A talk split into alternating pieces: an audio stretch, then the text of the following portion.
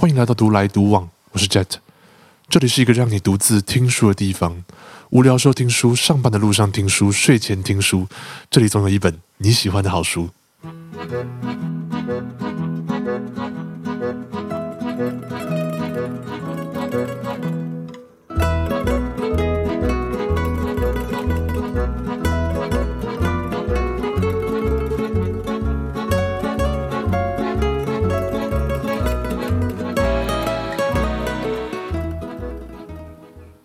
各位聊聊《原子习惯》这本书。顾名思义，《原子习惯》是一本讨论习惯的书籍。而我想，习惯这个东西，大家应该再熟悉不过了。而我们可能有一些很好的习惯，可能有一些想要改掉的习惯。那其实啊，每一天，当我们从早上起床，诶，折棉被、刷牙、洗脸、穿上衣服、吃个早餐，然后出门去上班等等，这一系列的动作，往往都其实是一种习惯的展现。而习惯这个东西到底重不重要呢？我们可以举个例子来说，像是华尔街上面那些最著名的投行，像是 J P Morgan、Morgan Stanley、Credit Suisse 等等，在这投行里面工作的一些分析师啊，我们都知道他们会需要面对一整天非常高压的工作环境，而要让自己的身体一直保持在高效运作的状态呢，这些人往往就需要一个良好的生活习惯。举例来说，他们可能一大早像是四五点就需要起床去健身房，哎，赶快做一做瑜伽，做一做早操等等，然后接下来神经清气。爽去工作一整天，下班之后你可能很累，想要去喝点小酒等等，但他们都会尽量保持一个比较早回家的状况，尽量赶快让自己身体充电，面对隔天的挑战。而我们每一个人一定都有一些好习惯是想要保持的，也有一些坏习惯可能是想要去改进的。以我个人来说，像是我的好习惯，可能像是我是一个早睡早起的人，然后我比较喜欢吃一些比较健康的东西，诶，这是我的好习惯。可是同时啊，像是我也很喜欢看 YouTube，然后往往一看就是好长一段时间，然后导致我一些正事没有办法把它做好，诶，这可能就是我的坏习惯。但是啊，当我们知道这些好习惯跟坏习惯之后，你是否知道怎么样把这些坏习惯修正过来呢？又或者说，其实我。们大部分的人往往其实都不知道到底习惯这个东西运作的真正原理是什么的。有一句话是这样子说的：人生就是一连串的选择，也就是说，我们人生里面一直是不停的在做 A A 选择还是 B 选择，诶，做完 B 选择之后，我要下一个选择要怎么样去做？而习惯本身呢，它其实也是一一种选择。我们人类在做任何选择之前呢，其实我们的脑子啊都已经帮我们设定好了一个固定的选项。也就是说，很多时候我们做任何的决定，我们往往以为是诶，我们自己思考之后。得到的结果，但结论是这本书告诉我们，其实习惯这个东西代表说，很多时候我们是没有思考的。举例来说，像是我们去麦当劳点餐的时候，哎，等一下，我好像很喜欢举麦当劳当做例子。如果麦当劳找叶飞的话，欢迎哦。呃，我们去麦当劳点套餐的时候啊，是往往店员都会跟你说，哎，饮料可乐吗？哎，这个时候我们可能就很容易选择说，哦，好，饮料可乐。又或者说是像我们进到一个新的环境里面的时候，往往就第一件事就是找寻哪里有插座可以充我们手机的电源。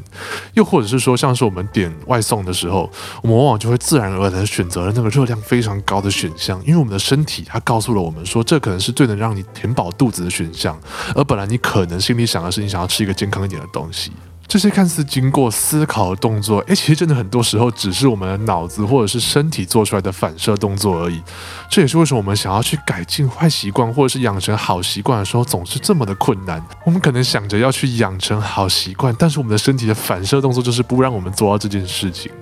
诶，所以如果你想要知道如何有效的驾驭习惯这个东西的话，《原子习惯》会是一本非常适合你的书籍。这本书的作者叫做 James Clear，詹姆斯·克利尔。他是一个专门研究习惯的作家跟讲者。他的文章曾经上过《纽约时报》《时代》杂志以及众多非常有名的报章杂志。诶，并且他还曾经受邀到各种五百强的公司里面去进行习惯养成的教学课程。由此可知，他可能真的是对于习惯的理解非常的深刻。那我们更加该来听听说他对于习惯是怎么样解释的。关于习惯这件事情，作者用他一个个人的故事作为开头。在他高中二年级的时候，有一次棒球赛，他意外被击中脸，导致他严重的受伤，并且陷入了昏迷，甚至他眼珠还掉出来。我当初看到这边的时候，我想说，是眼珠掉出来听起来太恐怖了吧？而他的眼珠呢，只剩下一根视神经连着，导致他塞回去之后呢，可能就是没有办法在短期内没有办法运作。经过了几个月的治疗之后啊，虽然他这最终是痊愈了，但是也因为这样子的伤势呢，导致他最后没有办法呃被学校派去比赛，一直被放在板凳里面，不能再上场。受到这么严重的伤势，并且被摆在板凳，我想大部分的人在这个时候可能都会意志消沉，可能甚至对棒球这个东西会感到害怕，因为他曾经受过一个严重的伤势。诶，但是这个东西反而变成作者在生命中的一个转机，因为他不能上场，他就想说，诶，那我干嘛不干脆把我的生活的一个呃，状况慢慢的调整成原来的样子，慢慢让它步回正轨呢。于是他就从一些微小的习惯开始做改变，比如说让房间保持整洁，比如说他固定去健身房健身，比如说早睡早起，吃一些健康的东西等等。当这些微小的习惯结合在一起之后啊，诶，他最后就有一个惊人的一个结果。在六年后呢，这个作者呢就是 James Clear，他获选了丹尼森大学的最佳运动员，并且入选了全美 ESPN 的第一阵容。这样子的荣誉在当年的美国其实没有多少人可以获得的。作者从一个受到重伤，然后被放入板凳的球员，诶，一步一步成长到六年后成为 ESPN 的第一阵容。作者把这些荣誉呢，都归功于微小习惯的总和。也就是说，他认为这些微小、看似微不足道的好习惯，一步一步让他逐渐的成长，并且在六年后呢，有了这样子的成就。即便作者在最后并没有真正真正的成为一个 MLB 的球员，但是我们从这个故事里面可以看到，说习惯对于一个人的影响究竟有多么的深。这本书大概分为五个章节，第一章是关于习惯的真正含义，也就是他探讨习惯本身背后的观念跟它真正的意思。而这也是我们想要去改变所有的习惯的时候呢，需要去具备一个良好的基础。接下来二三四五章呢是关于习惯的实践，也就是说一步一步我们要怎么样去把不管是改善坏习惯也好，或者是养成好习惯也好，作者在二三四五章提供了一个非常明确的一个指导跟方法。而我的 podcast 也会将《原子习惯》这本书分为观念篇跟实践篇。在这一集的内容里面呢，我们主要探讨的是观念本身；而在下一集，我们就会探讨到如何一步一步的去实践习惯的改变这件事情。希望你们会喜欢。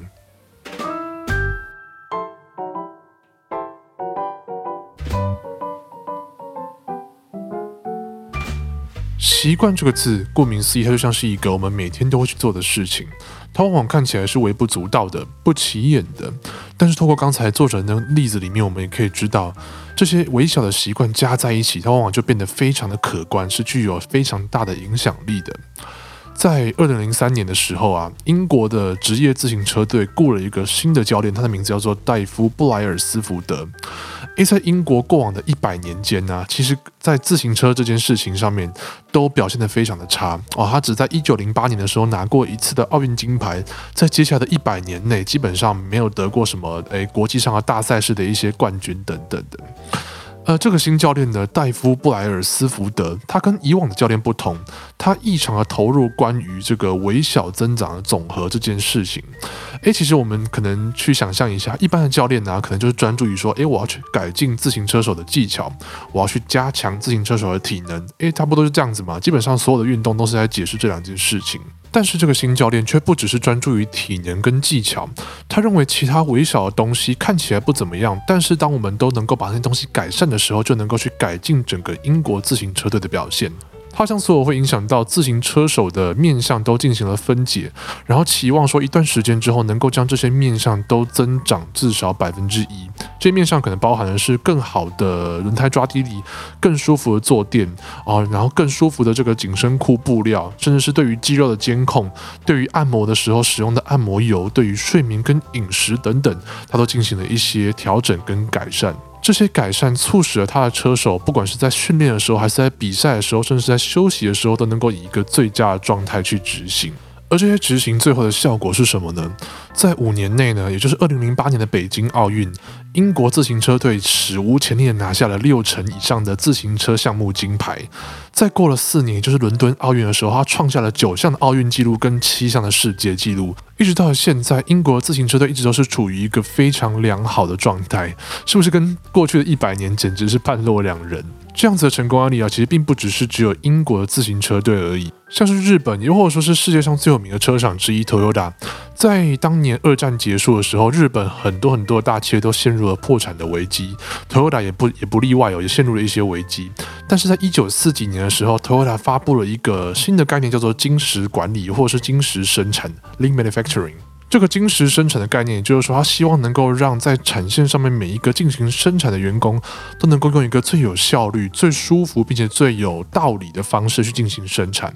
而他进行了一连串改变，这些改变就包含着像是设置了看板，就是看板。看板这个东西，就是在呃产线上面呢，你可能用一个大大的看板，让员工知道说他下一步要干嘛，或者说目前生产的状态是什么。哦，这个看板呢就改善了说员工在于获取资讯上面，可能以往是比较不透明的。还有一些其他的部分，它调整了工具的取得方式，比如说工具应该摆在手的哪一个位置，它工具的设计怎么样可以让工人更好去操作等等。这些细微的设计加在一起，就是晶石生产的概念。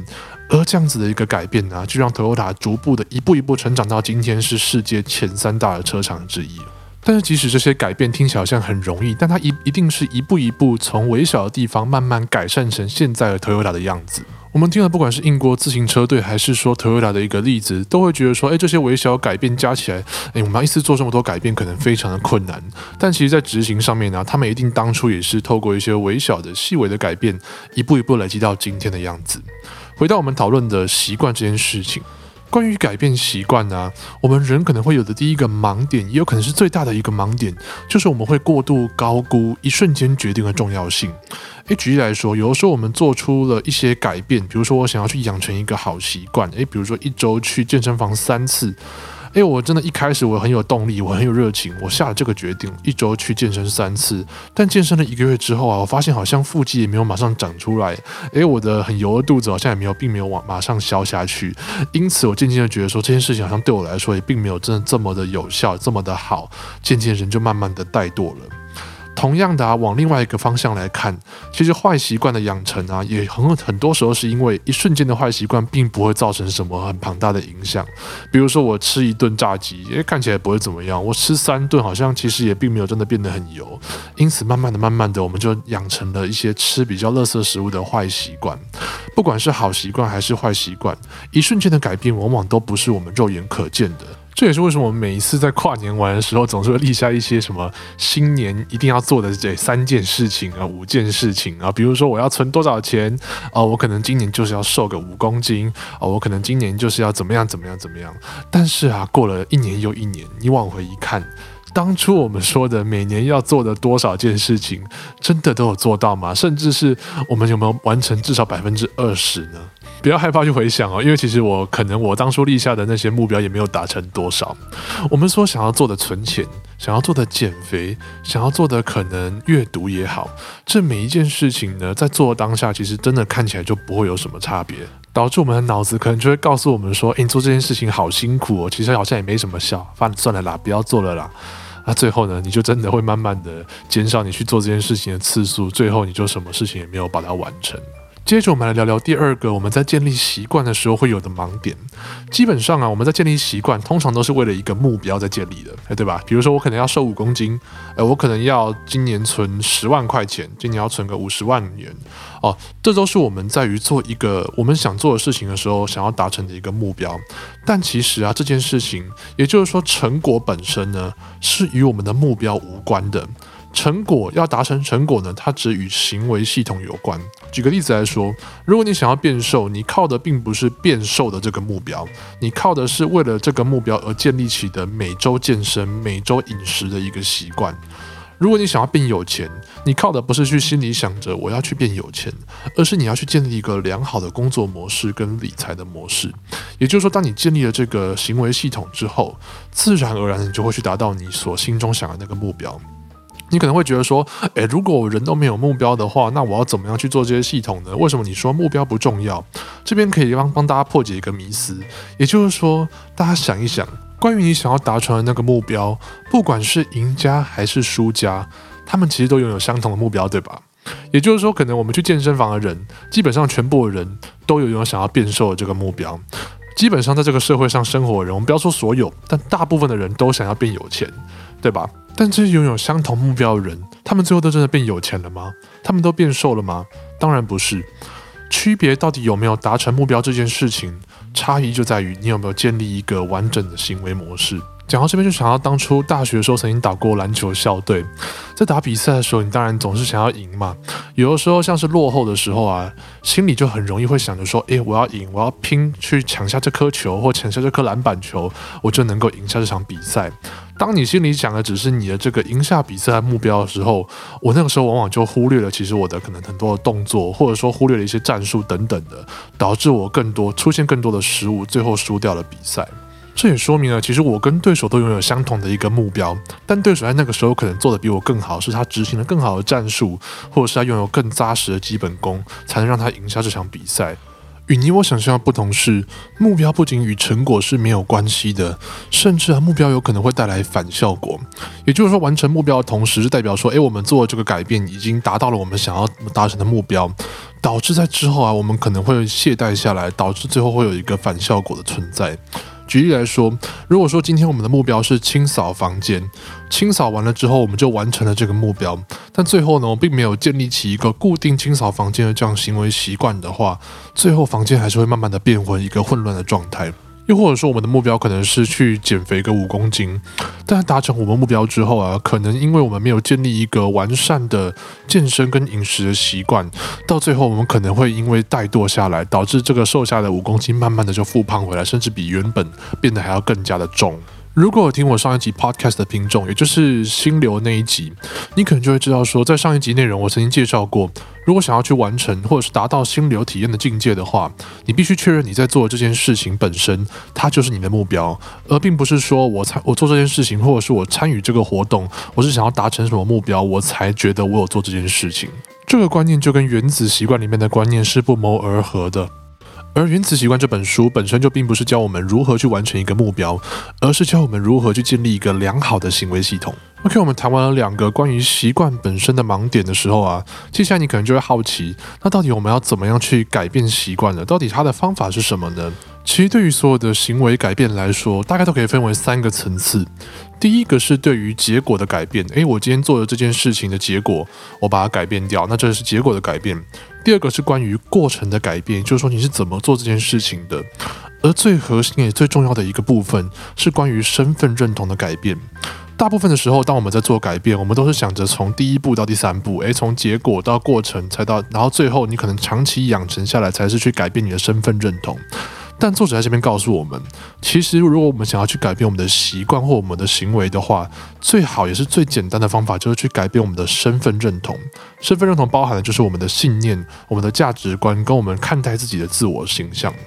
举例来说，如果今天有一个人约我们吃鸡排，如果我回答的是“诶，我正在减肥，所以我现在不吃”。那这感觉就像是说，诶，因为我是为了减肥的这个目标，所以我不吃鸡排的。一旦我们达成了这个减肥的目标的时候啊，可能哪一天我就开始吃鸡排了，对不对？但如果当我们在面对这个鸡排的邀约的时候，我的回答是我不吃炸的，因为这个时候你可能就已经把你自己定义成了一个我不吃油炸物这样子的人，同时也加深了自己对于自己身份的认同感跟肯定感。那么你也不会因为今天真的成功减肥之后就开始重新吃油炸物，因为你已经成功定义自己是一个不吃油炸物的人。因此啊，真正对我们有帮助的目标，并不是说我要今天要读一本书，或者说是新年新希望，我今年要读二十本书。真正对我们有帮助的目标，并不是读读几本书，而是成为一个喜欢阅读的人。真正的目标，并不是我要把这个可能全马跑完，我要把半马跑完，而是我要成为一个喜欢跑步的人。当你能够去建立这样子的身份认同的时候，其实所有的改变都并不是感觉是要付出很大努力去做的改变，而是自然而然的。举我自己的例子来说，像我就觉得自己是一个蛮注重健康的人，所以当我有这样的身份认同的时候啊，当我在执行早睡早起这件事情的时候，就不会觉得说啊晚上牺牲了好多熬夜的时光。诶，当我在吃健康的东西的时候，也不会觉得说啊我少喝了一杯饮料真的超可惜。其实啊，当你有身份认同的时候，这些改变都好像是很自然就会做到的事情。而建立身份认同的步骤其实很简单，就是你去想象一下你想要成为什么样子的人，然后透过生活中的一些些小小的胜利、小小的一些成果去激励自己。那因此呢，你就会渐渐的、慢慢的转变成为那个你想要成为的人该有的行为模式。OK，我们刚才谈了两个关于习惯的盲点，跟一个能够去改善习惯的核心方法。但是，当我们在实践的时候，是不是有一个很明确的方法，能够让我们去执行这些事情，然后去建立一个良好的行为系统呢？诶，真的是有哦。这本书里面，它就提供了四个步骤，去让我们不管是在建立好习惯，或是改善坏习惯的时候，可以去依照的一个方法。这四个步骤就是提示、渴望、回应。跟奖赏，所谓提示呢，它就像是一个开启大脑的开关，它提示你要去做这件事情。渴望就像是你知道，或者说你做这件事情，你是有背后的一个动力存在的。回应是当你真的去做这件事情的时候所做的这个行为。最后的奖赏就是你做完这件事情会得到的一个奖赏。仔细思考一下，你可能会发现生活中一大部分的事情都来自于这四件事情。我们把它称作是一个习惯回圈。这个习惯回圈呢，其实建构了我们生活上大部分的事情。举例来说，比如说今天我手机响了一下，叮咚，诶，那我这个就是所谓的提示。我的渴望就是我想要去知道什么是讯息的内容。我的回应是我把手机拿起来看了之后，我得到的奖赏就是满足了我看手机这这件事情的欲望。举另外一个例子来说，我的提示可能是：诶，我今天肚子饿了，我肚子叫了，这是提示。我的渴望就是想要吃东西，然后下一件事我就是去，我的回应是买东西吃，最后满足我吃东西的欲望。最难改变的就是我们人类的习惯，而当我们想要改善习惯这件事情的时候，我们也是要借助这个习惯回圈里面的四个步骤。具体怎么执行呢？我们会在下一节的 Podcast 里面详细跟各位做介绍。OK，以上是关于《原子习惯》这本书的观念篇介绍。如果你喜欢这个 Podcast 频道的话，请将独来独往分享给你身边所有的好朋友，让他们一起来听，并且帮我留个五星好评。我会定期精选我认为对各位有所帮助的书籍，在你需要的时候说给你听。我们下次见。